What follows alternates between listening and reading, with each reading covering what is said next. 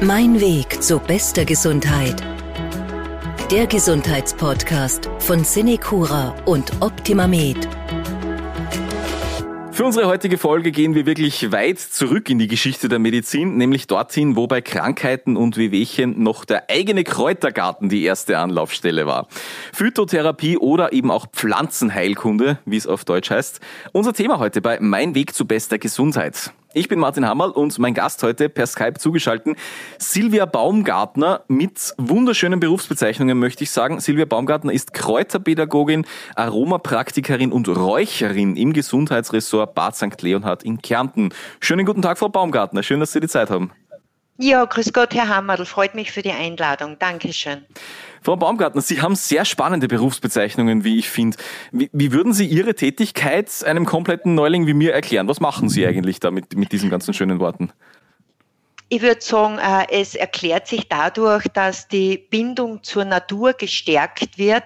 Äh, altes Wissen wird neu entdeckt und weitergegeben. Man lernt einfach eine Vielzahl an Pflanzen und Kräutern kennen. Die verschiedensten Fair- und Anwendungsmöglichkeiten werden kennengelernt. Und sehr wichtig ist es auch, die Pflanze als solches zu erkennen, das richtige Trocknen, Ernten und Verarbeiten. Seit Urzeiten existiert dieses Wissen. Und äh, ich finde, der wertschätzende Umgang mit den Kräutern und Heilpflanzen ist eine große Bereicherung in meinem Leben. Und dieses Wissen weiterzugeben und Interessierte zu animieren, zurückzufinden zu unseren Wurzeln ist einfach eine Herausforderung und zugleich sehr befriedigend.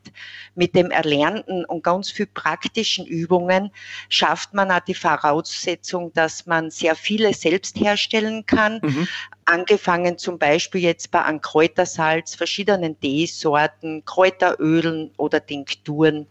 Die Verwendungsarten sind einfach so vielfältig wie die Inhaltsstoffe jedes einzelnen Krautes.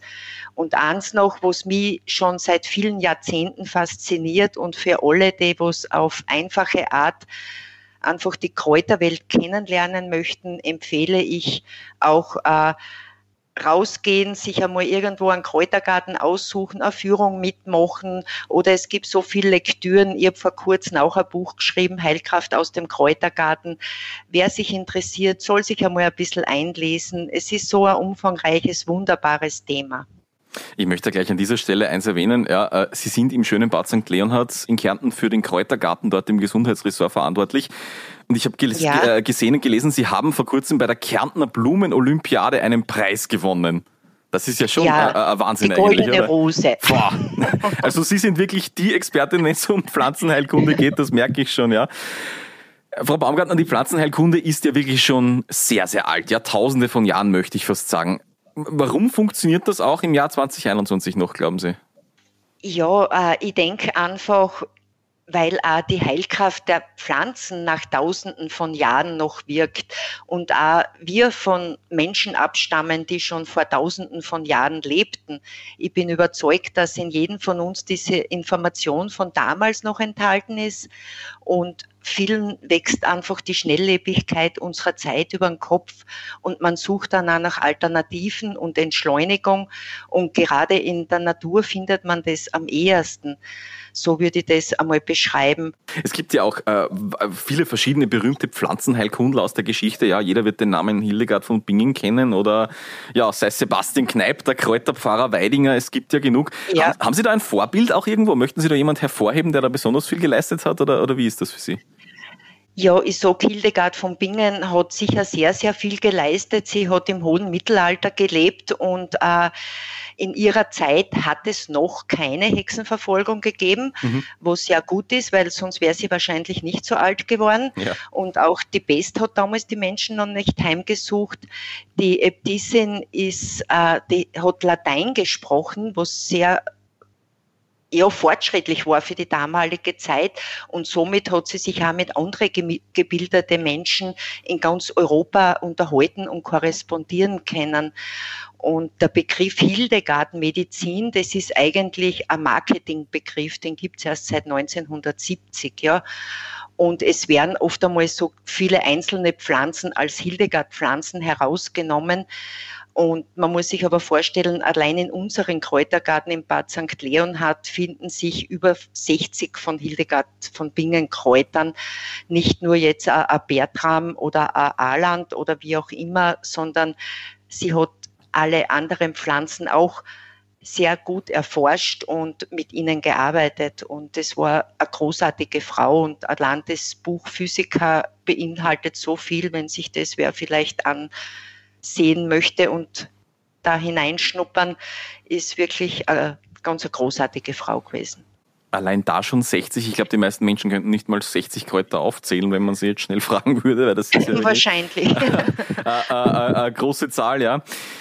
Ich möchte eins äh, äh, gleich hier noch zu Beginn sagen. Viele Menschen glauben ja, dass Pflanzenheilkunde automatisch, äh, ja, unter Anführungszeichen harmloser oder sanfter ist als, ähm, ja, Tabletten, klassische Medikamente.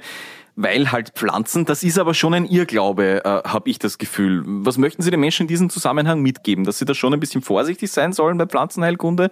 Oder, oder was raten Sie da als Expertin? Ja, was heißt jetzt vorsichtig? Ich sage einmal, es gibt natürlich Pro und Contra.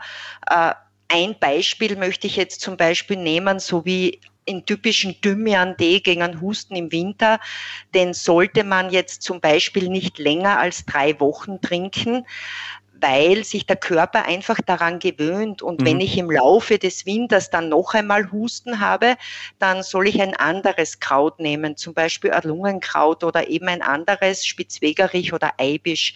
Und was auch noch ist, im Thymian ist Thymol enthalten, so wie bei der Pfefferminz eben es Menthol. Und da muss man einfach ein bisschen Acht geben bei Babys und Kleinkindern, weil diese Inhaltsstoffe können auch zu Atemnot führen. Ja. Ja. Also es gibt schon Beispiele eben, dass, dass, dass da schon die Expertin oder der Experte vorher mal hinschauen sollte, bevor man sich irgendwo irgendwelche Pflanzen einfach einwirft. So, so ja, genau richtig, weil man muss ja bedenken, dass äh, die Medizin, die herkömmliche, viele Inhaltsstoffe für die Pflanzen jetzt da äh, im Labor nachbaut. Ja. Und wenn ich jetzt da eine ganze Pflanze nehme, die hat ja viel mehr andere Inhaltsstoffe auch noch, als wie nur das eine, das was da nachgebaut wird. Wenn ich jetzt ein anderes Beispiel habe, zum Beispiel das Mutterkraut, wenn jemand an starker Migräne leidet, da ist es wieder umgekehrt, da soll ich schon vorher anfangen, das Mutterkraut einzunehmen, bevor ich überhaupt merke, dass ich eine Migräne bekomme, weil bei dem muss ich wieder einen gewissen Spiegel aufbauen, damit es wirkt. Und da nehme ich es wirklich über eine lange Zeit und mache nur ein paar Wochen Pause inzwischen. Bei den ja. anderen Kräutern tue ich umgekehrt. Die nehme ich ein paar Wochen und mache eine längere Pause dazwischen. Also man soll sich wirklich immer ein bisschen erkundigen und auch vielleicht Apotheker, Arztrat einholen, weil, wie gesagt, es ist nicht jede Pflanze für alles und jeden und für mhm. unendliche Zeiten gedacht. Ich spreche heute mit Silvia Baumgartner aus dem Gesundheitsressort Bad St. Leothard in Kärnten. Sie ist dort Kräuterpädagogin und für den Kräutergarten auch zuständig, also wirklich zum Thema Pflanzenheilkunde eine Expertin. Gehen wir nun mal auf ein paar einzelne Pflanzen ein, die vielleicht jeder schon mal gehört hat wo Sie dann äh, äh kurz erklären, äh, was die eigentlich bringt, diese Pflanze. Ja. Äh, fragen wir es mal so. Sie haben ja gerade gesagt, es gibt 3000 äh, Heilpflanzen, die Ihnen da jetzt auf der Stelle einfallen würden. Ähm, was ist denn Ihre persönliche Lieblingspflanze aus der Pflanzenheilkunde und warum? Was sagen Sie, das ist was, das, das, das, ohne das möchte ich nicht leben? Ja, bei mir persönlich ist es die Engelwurz. Angelika, ach, Angelika, das ist ein Doldenblütler und äh, sie hat einfach eine wunderschöne Ausstrahlung, ist eine große Pflanze. Wenn man sie nicht wirklich kennt, soll man sie nicht sammeln in der Wildnis, weil ganz viele Doldenblütler ähnlich aussehen und viele davon auch giftig sind.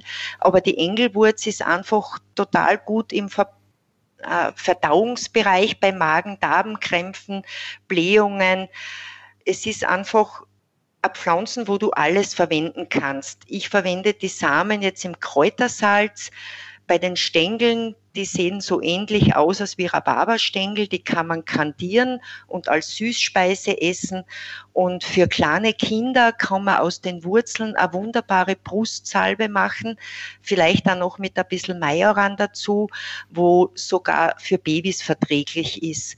Und die Männer sollen auch nicht zu kurz kommen. Wunderbar schmeckt sie auch in einem Magenbitter, sprich in einem Kräuterschnaps. das ist gut. Gute Info, ja. Gut, Engelwurz also, ist schon einmal geistig ja. notiert, ja. Ein äh, Dauerbrenner aus der Pflanzenheilkunde, der in gefühlt jedem zweiten Kosmetikprodukt vorkommt, ist die Aloe Vera. Warum ist denn das so, so beliebt, dieses Ding? Ja, die Aloe Vera, das Gel, findet einfach aufgrund seiner entzündungshemmenden und schmerzstillenden Wirkung Anwendung bei Sonnenbrand, Verbrennung, Insektenstichen und so weiter und sie spendet einfach extrem viel Feuchtigkeit und dadurch wirkt sie beruhigend und hautverjüngend und findet dadurch eben in vielen kosmetischen Produkten ihre Anwendung. Das ist hauptsächlich auf die feuchtigkeitsspendende Wirkung von der Aloe zurückzuführen, weil die Pflanze selbst, muss man sich vorstellen, besteht hat ganz, ganz viele Inhaltsstoffe, was immer wieder angeführt werden, mhm. aber sie besteht aus 99 Prozent aus Wasser. Jetzt kann man sich vorstellen, wie hoch dieser Anteil dieser vielen, vielen guten Inhaltsstoffe in diesem einen Prozent ist, ja. Und ich plädiere auch dazu als kleine Anregung, unsere heimische Aloe Vera, das ist die Hauswurz, die ist dazu noch winterhart, kann man draußen lassen. Sehr gut. Und die wirkt genauso entzündungshemmend, kühlend, erweichend, wundheilend, brand- und schmerzstillend. Also das wäre jetzt da für uns da eine gute Alternative, was man wirklich in den Garten setzen kann und auch verwenden kann und eigentlich dieselben Inhaltsstoffe hat, großteils dieselben. Wir schreiben den Hauswurz neben die Aloe Vera hin für den ja, eigenen bitte. Kräutergarten. Sehr gut. Eine Pflanze, die aus dem asiatischen Raum jetzt inzwischen sehr bekannt geworden ist in den letzten Jahren, das ist Ginseng. Was bewirkt denn diese Pflanze und glauben Sie, dass, sie, dass die Pflanze den Bekanntheitsgrad verdient hat, den sie gerade hat? Ginseng ist eine ganz eine tolle Pflanze. Also ich kann im sehr viel gute Eigenschaften zusprechen, stärkt unseren Körper und unsere Leistung, hilft bei Müdigkeit und Konzentrationsschwäche. Also wirklich eine großartige Pflanze. Alle Pflanzen auf dieser Erde finde ich sind sowieso großartig. äh, trotzdem bin ich all, trotz all der guten Eigenschaften der Meinung, dass alles, was in unserem Umfeld wächst und für uns bestimmt ist, äh, unser Luft atmet, was auch unser Körper atmet, dass man diese Pflanzen nehmen soll und nicht von tausenden Kilometern her kann, okay, ja. wo wir vor Ort es selber finden. Und diese Hilfe für unseren Körper erhalten wir zum Beispiel, wo es die gleichen Eigenschaften hat, dass wie der Ginseng, ein Rosmarin, ein Kalmus, ein Löwenzahnwurzel oder eben die Engelwurz und die Zitronenmelisse. Es gibt da ganz, ganz viele heimische, wo man es selber bewirken kann, als wie mit einem Ginseng. Sehr gut, müssen wir gar nicht so weit schauen eigentlich, weil ich glaube, Rosmarin hat ja dann doch jeder schon einmal gehört zum Beispiel. Eine Pflanze, die in den letzten Jahren vor allem als Stimmungsaufheller bekannt geworden ist, ist das Johanniskraut. Wie ist denn da Ihre Meinung als Expertin dazu? Ja, es hat schon den wunderschönen Namen Hypericum perforatum, also das ist der Lichtbringer unter den Pflanzen. Nicht nur die strahlend gelben Blüten, na, die getupften Blätter zeigen das uns schon. Also das Johanniskraut bereite ich nicht nur als das bekannte Rotöl zu, sondern es findet bei uns auch Anwendung und Verwendung in unserem süße Träume Tee oder als Einzelkraut als Stimmungsaufheller es stellt einfach die Verbindung zwischen Körper und Seele wieder her. Und die Wirkung auf die Psyche stellt sich zwar erst nach zwei Wochen spürbar ein, aber es ist äh, etwas aus der Natur, was uns helfen kann und was auch nicht abhängig macht und wirklich nicht nur die seelischen Verletzungen heilt, sondern auch unserer Haut ganz, ganz gut tut. Es gibt wohl eine Kontraindikation aufzupassen. In der Schwangerschaft soll man es bitte nicht einnehmen mhm. und es steigert die Lichtempfindlichkeit der Haut. Da soll man aufpassen. Okay, das heißt im Zweifelsfall sowieso wie bei allem eigentlich vorher mit dem Arzt, mit der Ärztin abklären, Natürlich. dann sollte, ja, dann sollte alles Fall. passen. Ja.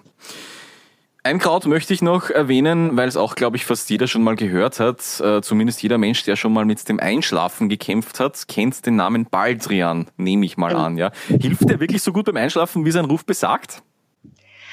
Also der Baldrian hilft sehr gut, ja, ist eines von die häufigst verwendeten Phytotherapeutika. Äh, bei Nervosität, Unruhe und eben Einschlafstörungen.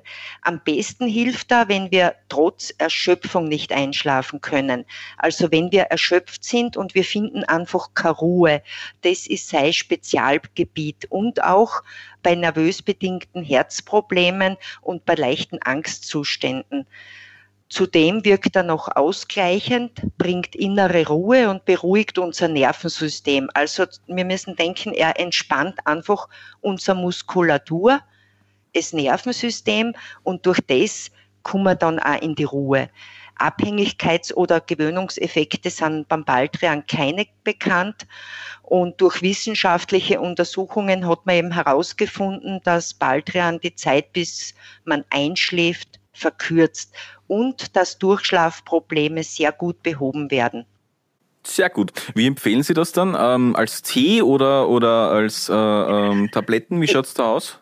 Ich sage einmal, Baldrian schmeckt jetzt nicht unbedingt sehr gut, wenn man ihn als Tee, als Einzelkraut oder Wurzel eigentlich bereitet. Mhm. Man kann sich natürlich äh, aus der Apotheke Tabletten holen und sich beraten lassen. Wenn man einen Tee machen will, würde ich ihn kombinieren mit Weißdorn, Kamille, Hopfen, Johanniskraut und Mistel. Das bringt an wirklich ganz, ganz in die Ruhe herunter und lässt an wunderbar in den Schlaf gleiten. Wie kompliziert ist das eigentlich so für mich als Laie, äh, dass ich mir jetzt einen Tee aus diesen Kräutern mache? Wie ist das also was wenn Sie die Kräuter kann? haben, ist das keine Schwierigkeit. Sie müssen nur eines bedenken. Blätter und Blüten nehme ich 70 Prozent und von Wurzeln oder Rinden nehme ich 30 Prozent im Verhältnis, ja. Also das soll ich bedenken, weil die Wurzeln und die Rinden natürlich schwerer sind, dann nehme ich nur 30 Prozent und vom leichten Material nehme ich 70 Prozent. Dann kann nichts schiefgehen. Das halten wir als Faustregel hier fest an dieser Stelle in unserer Folge zum Thema Pflanzenheilkunde. Wir drehen es jetzt genau um. Wir haben jetzt Pflanzen äh, erwähnt und gesagt, gegen was die helfen oder bei welchen äh, Problemen die uns helfen können. Jetzt machen wir es genau umgekehrt. Wir sagen das Problem und Sie als Expertin geben uns den Tipp, welche Pflanze da äh, die erste Anlaufstelle wäre, wo wir äh, uns vielleicht Hilfe holen können. Kommen wir zu etwas äh, zum Beginn, das jeder von uns wahrscheinlich in irgendeiner Form mal hat ab und zu, nämlich ganz normales Kopfweh, wirklich Kopfschmerzen. Zu welcher Pflanze würden Sie da als Expertin als erstes greifen, wenn Sie sagen, ja, heute habe ich Kopfweh? Ja, es kommt halt immer darauf an, welche Kopfschmerzen es sind, weil wenn es jetzt Spannungskopfschmerzen sind, äh, wo es vielleicht durch eine Muskelverspannung im Nackenbereich überhaupt bei sitzende Berufe oder wie auch immer, da hilft ganz, ganz gut das Pfefferminzöl. Oder einfach einmal, wenn man die Möglichkeit hat, ein paar frische Pfefferminzblätter kauen, ja. Basilikum ist dabei auch sehr, sehr gut. Wenn ich jetzt sage, es sind Kinder, bei Kindern, da empfehle ich eben Mandarinenöl oder Bergamotte und das gebe ich ein bisschen ein paar Tropfen in ein fettes Öl. Ein fettes Öl wäre zum Beispiel ein Mandelöl oder Aprikosenkernöl. Und so lustig das klingt, diese Mischung, die gebe ich auf den Bauch und massiere im Uhrzeigersinn im Bauch vom Kind, weil Aha. einfach das ätherische Öl diese Kraft hat, in unsere Zelle einzudringen und sich den Weg sucht dorthin übers limbische System bis zur Steuerzentrale im Gehirn. Es geht dorthin, wo der Schmerz ist und wirkt dann dort. Sehr gut hilft da es Medesüß an Tee machen oder an Weidenrindentee. Sehr gut. Schon mal Hilfe im Alltag bei lästigem Kopfweh. Eine andere Geschichte, äh, wo wir wahrscheinlich auch gut zu Pflanzen greifen können, äh, so klassisch Halsschmerzen oder einfach eine leichte Erkältung auch. Da wird es wahrscheinlich ein Tee sein, nehme ich an. Also ja, jetzt meine erste Vermutung als Laie, aber Sie sagen mir das sicher gleich. Zu welcher Pflanze äh, greifen Sie da als erstes? Ich sag, Tee ist einmal immer gut. Da, da werden sich sehr, sehr viele so ohnehin gut auskennen. Wir im Haus erzeugen selbst die Salbei-Pfefferminzzuckerlern wo man wirklich eins oder zwei lutscht und man spürt sofort merkbar, dass die Halsschmerzen weniger werden. Ich kann ein Salbeiblatt kauen, hilft auch ganz gut, weil es eben antiseptisch, antiviral, antibakteriell wirkt. Mhm. Wenn ich das nicht mag, kann ich mir ein Gurgelwasser machen mit ein bisschen Zitronenöl, Salbeiöl, Thymianöl und auffüllen mit einem abgekochten Wasser und mit dem kann man gurgeln. Bei Kindern zu empfehlen wäre mit warmem Olivenöl einen Halswickel, einen Ölwickel machen und natürlich der herkömmliche Thymian-D oder Spitzwegerich, Echinacea, Malve, also das ist immer eins von den ersten Mitteln. Was sehr, sehr gut immunstark macht, das wäre ein Oxymel. Oxymel ist so viel wie Sauerhonig, was auch in der kalten Jahreszeit ganz gut bei Erkältung wirkt. Mhm. Dazu nimmt man etwas Waldhonig, zum Beispiel 200 Gramm, 100 Gramm Essig, das tut man leicht erwärmen, gibt die Kräuter rein, die was eben in der Erkältungszeit sehr, sehr gut sind, Salbei, Echinacea, Thymian und das zieht man aus. Ausziehen heißt, ich tue es erwärmen, aber nicht kochen lassen und dann lasse es kalt werden und lasse es noch ein paar Stunden stehen dann sei ich es ab und fülle es in Flaschen. Und da kann ich wirklich zweimal täglich vier Milliliter mit Wasser verdünnt einnehmen. Ist herrlich, wenn Erkältung im Anzug ist. Oder was auch sehr, sehr gut ist, was mir immer ganz viel hilft, wenn jetzt mein Kind oder mein Gatte anschnupfen, anhusten, dann kommt man schon ins Haus rein und der niest die ganze Zeit und oh denke ja. ich, super, schleudert tausend Bakterien durch die Gegend, ja. wirklich eine Duftlampe so ganz normal mit Wasser und ein Zitronenöl rein oder ein Thymian oder ein Lavendelöl, weil die alle wirken antibakteriell und antiseptisch und dann können die ganzen ähm, Bakterien, was da in der Luft herum sind, ihnen nichts an. Also ich habe mich so gerettet. Sehr schön und vor allem auch sehr schön, dass da so eine große Bandbreite gibt. Ich glaube, da findet jeder was, äh, was ihm da am meisten zusagt, wenn wirklich eine Erkältung im Anmarsch sein sollte. Genau, das für jede Richtung was dabei ist, ja. weil manche lehnen Lavendel total ab und für die anderen ist wieder die Zitrone, weil es einfach auch fröhlich macht und die Psyche ein bisschen hebt. Gerade im Winter ist das sowieso ganz gut. Mhm. Ja, denke ich mir. Lavendel muss man mögen zum Beispiel. Ja, da kenne ich ja, auch genug genau. Leute, die sagen, das mhm. halte ich überhaupt nicht aus. Ja. ja. Mhm. Kommen wir ein bisschen tiefer in den Körper. Wir kommen zu Verdauungsbeschwerden. Was ist denn so Ihr erstes Kraut, zu dem Sie gehen, wenn Sie sagen, okay, der Bauch grummelt, da ist irgendwas nicht in Ordnung? Ja, mein persönliches erstes Kraut ist jetzt wieder meine Engelwurz natürlich, weil man kann auch die Wurzeln kauen. Ich vertrage so drei, vier Lebensmittel nicht so gut und wenn ich die esse, dann kriege ich richtige Magenkrämpfe. Mhm. Und wenn ich dann die Engelwurz die Wurzel ein Stück kaue, ist noch 20 Minuten vorbei damit. Wenn ich jetzt aber sage, ich habe, so wie mein Gatte zum Beispiel, eine Übersäuerung, dann hilft super gut ein Käsebubble-Tee. Käsebubble ist eben die Malve, ist in der Apotheke erhältlich, also bitte holt euch das. Oder ein Tee aus Löwenzahnwurzel, Pfefferminz, Eiwisch, Kümmel und Fenkel. Das wirkt auch total gut krampflösend. Und jetzt sind wir wieder bei den Kindern. Oft einmal wollen die den Tee nicht trinken. Dann nehme ich wieder ein Mandelöl, gebe zwei Tropfen Basilikum, ätherisches Öl dazu und verreibt es oberhalb vom Bauchnabel. Und da wird man wirklich sehen, wie einfach die Luft auf gut Deutsch gesagt aus dem Bauch rausgeht und alles wieder leichter wird. Bin ich jetzt aber unterwegs und zum Beispiel im Urlaub und äh, man sagt, es reißt mir richtig durch, ich ja. habe Durchfall oder so. Die beste Methode da, das wirklich in den Griff zu kriegen, ist es Bohnenkraut. Sie brauchen nur so, was in zwei Finger Platz hat, Bohnenkraut, runteressen, kauen die Blätter und der Durchfall ist weg. Sehr schön glaube, das kann wirklich Leben retten, wenn man vorbereitet ist, zumindest gefühlt. Ja, manche haben dann einen Flachmann mit, aber ich sage, jeder vertrag in Alkohol nicht, dann geht das Bohnenkraut da. Sehr gut. Kommen wir zum nächsten, nämlich wenn ich einfach müde bin. Ja, es gibt so Tage, wo ich mich einfach schlapp fühle, wo ich mich wirklich nicht konzentrieren kann, ohne dass da jetzt vielleicht groß eine Ursache da ist, aber ich bin einfach nicht auf der Höhe. Welche Pflanze empfehlen Sie da? Was macht uns vielleicht wieder munter? Was erfrischt uns? Also erfrischen und munter machen würde jetzt da zum Beispiel auch der Ginseng.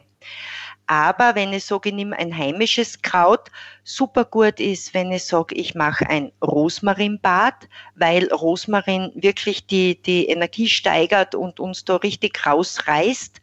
Ich kann auch in Rosmarin in Tee geben, zusammen mit Wacholder, Brennnessel, Schachtelhalm und Kalmus. Also aus diesen Kräutern an Tee machen, dann bin ich wieder voller Energie und nichts mehr so schlapp und das reißt mich aus dieser Lethargie heraus. Sehr schön. Ich glaube, das kann auch vielen helfen an anstrengenden und langen Arbeitstagen. Eine Geschichte möchte ich noch äh, erwähnen, weil da auch immer wieder pflanzliche Mittel zum Einsatz kommen. Hautprobleme. Ja, gehen wir zum Beispiel davon aus, die Haut ist trocken, sie ist rissig. Was mache ich da am besten aus Sicht der Pflanzenheilkunde?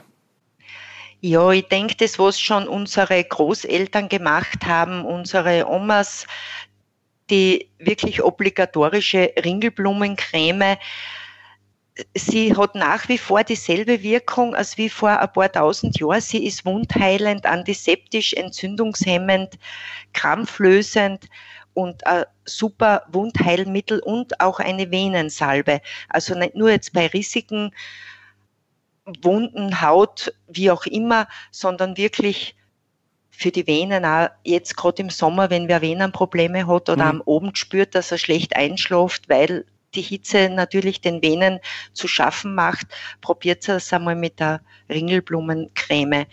Sehr beruhigend wirkt auch eine Lavendelcreme weil sie auch durchblutend ist und überhaupt jetzt in der Hitze, wenn ich sage, ich habe einen leichten Sonnenbrand, dann kann ich auch Lavendel raufgeben. Super ist auch die Rose. Die wirkt hautverjüngend, regenerierend, antibakteriell, antiviral, regt den Lymphfluss an und ist auch wundheilend. Wir haben ein super tolles Rosenhydrolat und wenn man sich das am Morgen aufs Gesicht sprüht, das ist einfach herrlich. Man merkt richtig, wie erfrischt man ist und kann ich jedem nur empfehlen. Ist allerdings jetzt Winter zum Beispiel und ich habe ganz trockene Lippen und sie werden rissig. Ein ganz, ganz ein altes Hausmittel. Gebt's einfach ein bisschen an Honig auf die Lippen. Momentan fühlt sich's vielleicht ein bisschen komisch an, aber nach zwei, drei Minuten merkt man das gar nicht mehr. Und der Honig wirkt eben auch antiseptisch und entzündungshemmend und wundheilend und die Lippen werden wunder, wunderbar. Frau Baumgartner, ich könnte mir gut vorstellen, Leute, die uns heute zuhören hier in dieser Folge, die kriegen langsam Lust auf einen eigenen Kräutergarten, wenn sie den noch nicht haben, ja, weil wir da die Pflanzen und Kräuter so gut empfehlen. Haben Sie Tipps für unsere Hörerinnen und Hörer, wenn die jetzt überlegen, sich ein Beet anzulegen, so ein kleines vielleicht einmal zum Start, ja, egal ob auf dem Balkon oder wirklich groß im Garten. Was gibt's da zu beachten und was wäre vielleicht auch gleich weiterführend für Sie so das Starterkraut, das man daheim haben sollte, wenn man einen eigenen Kräutergarten hat? Mhm. Ich sogar, wenn man jetzt wirklich nur wenig Platz hat, eben am Balkon oder so, ich würde vielleicht wirklich mit die mediterranen Küchenkräuter und Heilkräuter anfangen, die wo es pflegeleicht und unempfindlich sind, sprich einmal an Thymian, an Salbei, an Lavendel, vielleicht ein Bergbohnenkraut. Da brauche ich nicht viel Erden, die lieben auch die Wärme, weil am Balkon ist ja oft einmal, dass sehr, sehr heiß werden kann. Mhm. Und da habe ich nicht jetzt das Problem, dass ich immer fort muss gießen und alles, weil ich sage, man soll die Pflanzen sowieso nicht zu viel verwöhnen. Und da würde ich einmal mit diesen Mediterranen anfangen. Und äh, ein Rosmarin oder ein Thymian oder wie auch immer jetzt äh, ein Rosmarin-Kartoffel ist ja wirklich was Herrliches. Und wenn ich auf den Balkon gehen kann und es selbst abschneiden und ernten, einfach toll. Oder was auch ist, den Duft des Südens auf dem Balkon holen.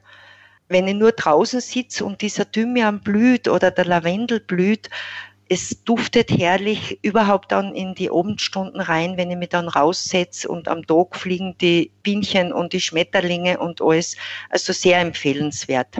Wenn ich jetzt aber mehr Platz habe oder viel Platz, kann ich auch solche Kräuter nehmen, die was an tiefgründigen Boden und an nährstoffreichen brauchen. Mhm. Weil ich kann in einen kleinen Kistel jetzt nicht was reinsetzen, das was wirklich ganz viele Nährstoffe braucht, weil das wird dort dahin kümmern.